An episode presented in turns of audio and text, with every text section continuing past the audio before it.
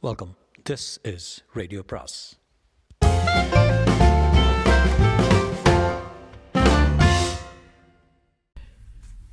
அனைவருக்கும் அன்பு வணக்கம். சுஜாதாவின் மீண்டும் ஜீனோ அத்தியாயம் இருபத்தி ஐந்து டாக்டர் பாசு நடுங்கிக் கொண்டிருந்தார்.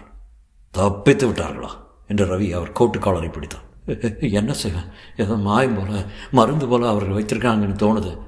பாய பாய. இந்த காலத்தில் போய் மாயமாவது மருந்தாவது. டெக்னாலஜி அதுதான் இந்த காலத்து மாயம் மருந்து எல்லாம். இப்போ அவங்க எங்கே? டாக்டர் பேந்தா போல விழிக்க. கேட்பதில் அர்த்தம் இல்லை. அமைதிப்படணும்னு கேட்க வேண்டிய கேள்வி. அந்த சிப்பாய்கள் என்ன சொல்வார்கள்? ரவி விருந்து கேளிக்கை பின்னால் இருந்து பார்க்க எப்படி போலி ராணி? என்றார் டாக்டர் பாசு. இதுவரை பரவாயில்ல. ஆனால் அச்சு அப்படியே நிலான்னு சொல்ல முடியல. தலைமுடிய பாரு லேசாக செம்பட்ட தட்டல? ஏ இதை கவனிப்பாங்களா என்ன? கவனிப்பார்களோ இல்லையோ? தற்போதைக்கு இந்த பொண்ணு போதும். அதுக்குள்ளே பாசு மேலே ஆக வேண்டிய காரியங்களை பாருங்க. என்ன? முத முதல்ல ராணி நிலாவின் பேரில் இருந்து வரும் அத்தனை சலுகை ப்ரோக்ராம்களையும் மாற்றி அமைக்க வேண்டிய காரியம் உள்ளது. அதை முதல்ல கவனியும். டாக்டர் ரா என்னிடம் முழு பொறுப்பையும் ஒப்படைக்காம தப்பித்திருக்கிறாரே. உதவியும் கோவிந்தாவா?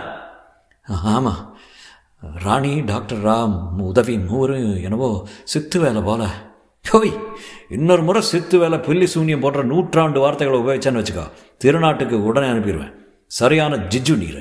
போய் காரியத்தை பாரு. அவருக்கு எங்கே தப்பிக்க முடியும்? நாடு முழுவதும் வேட்டை நாய் போல ஒரே மகா தேடல். எப்படி தப்பிக்கிறாங்க? பார்க்கலாமே.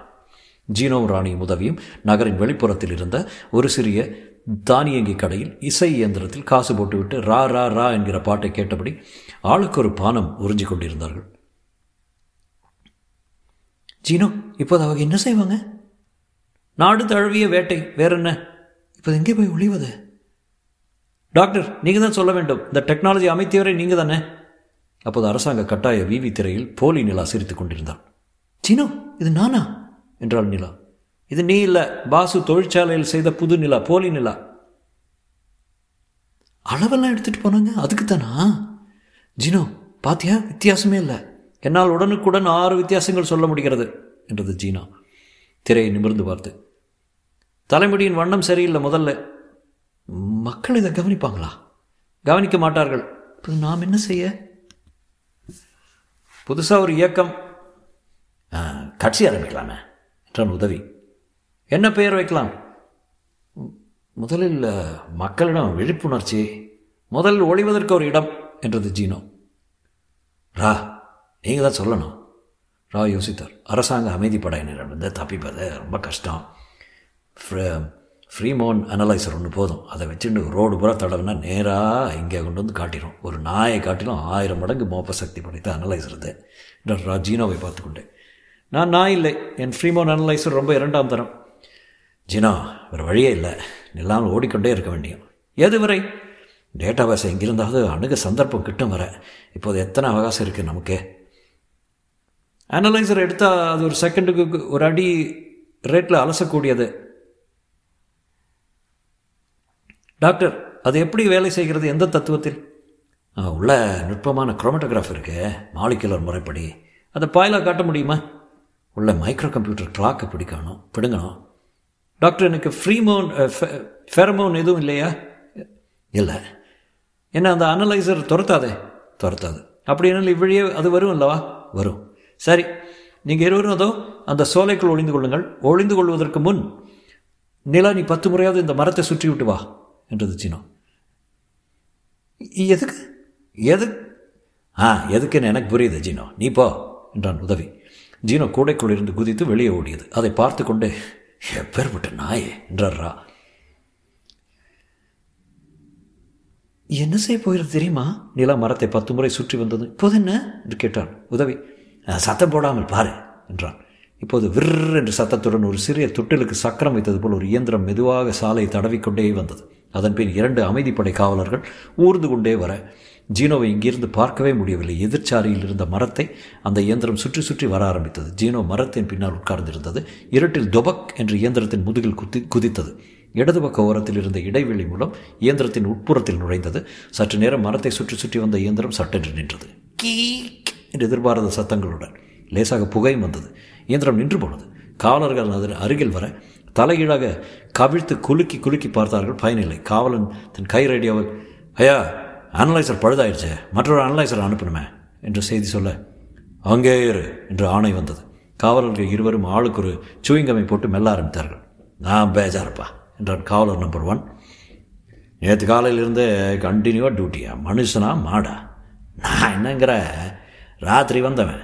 என் மனைவிக்கு பிறந்தநாள் இன்னைக்கு. ச்சே காலில் ஏதோ கடிச்சாப்பிடல எனக்கு கூட என்று அவர்கள் இருவரும் காலை உயர்த்தி சொரிந்து கொண்டார்கள். அரிப்பு அதிகரிக்க அதிகரிக்க இன்னும் இன்னும் நொண்டிக்கொண்டே சொரிய ஜீனா என்ன இழவு கொடுத்த?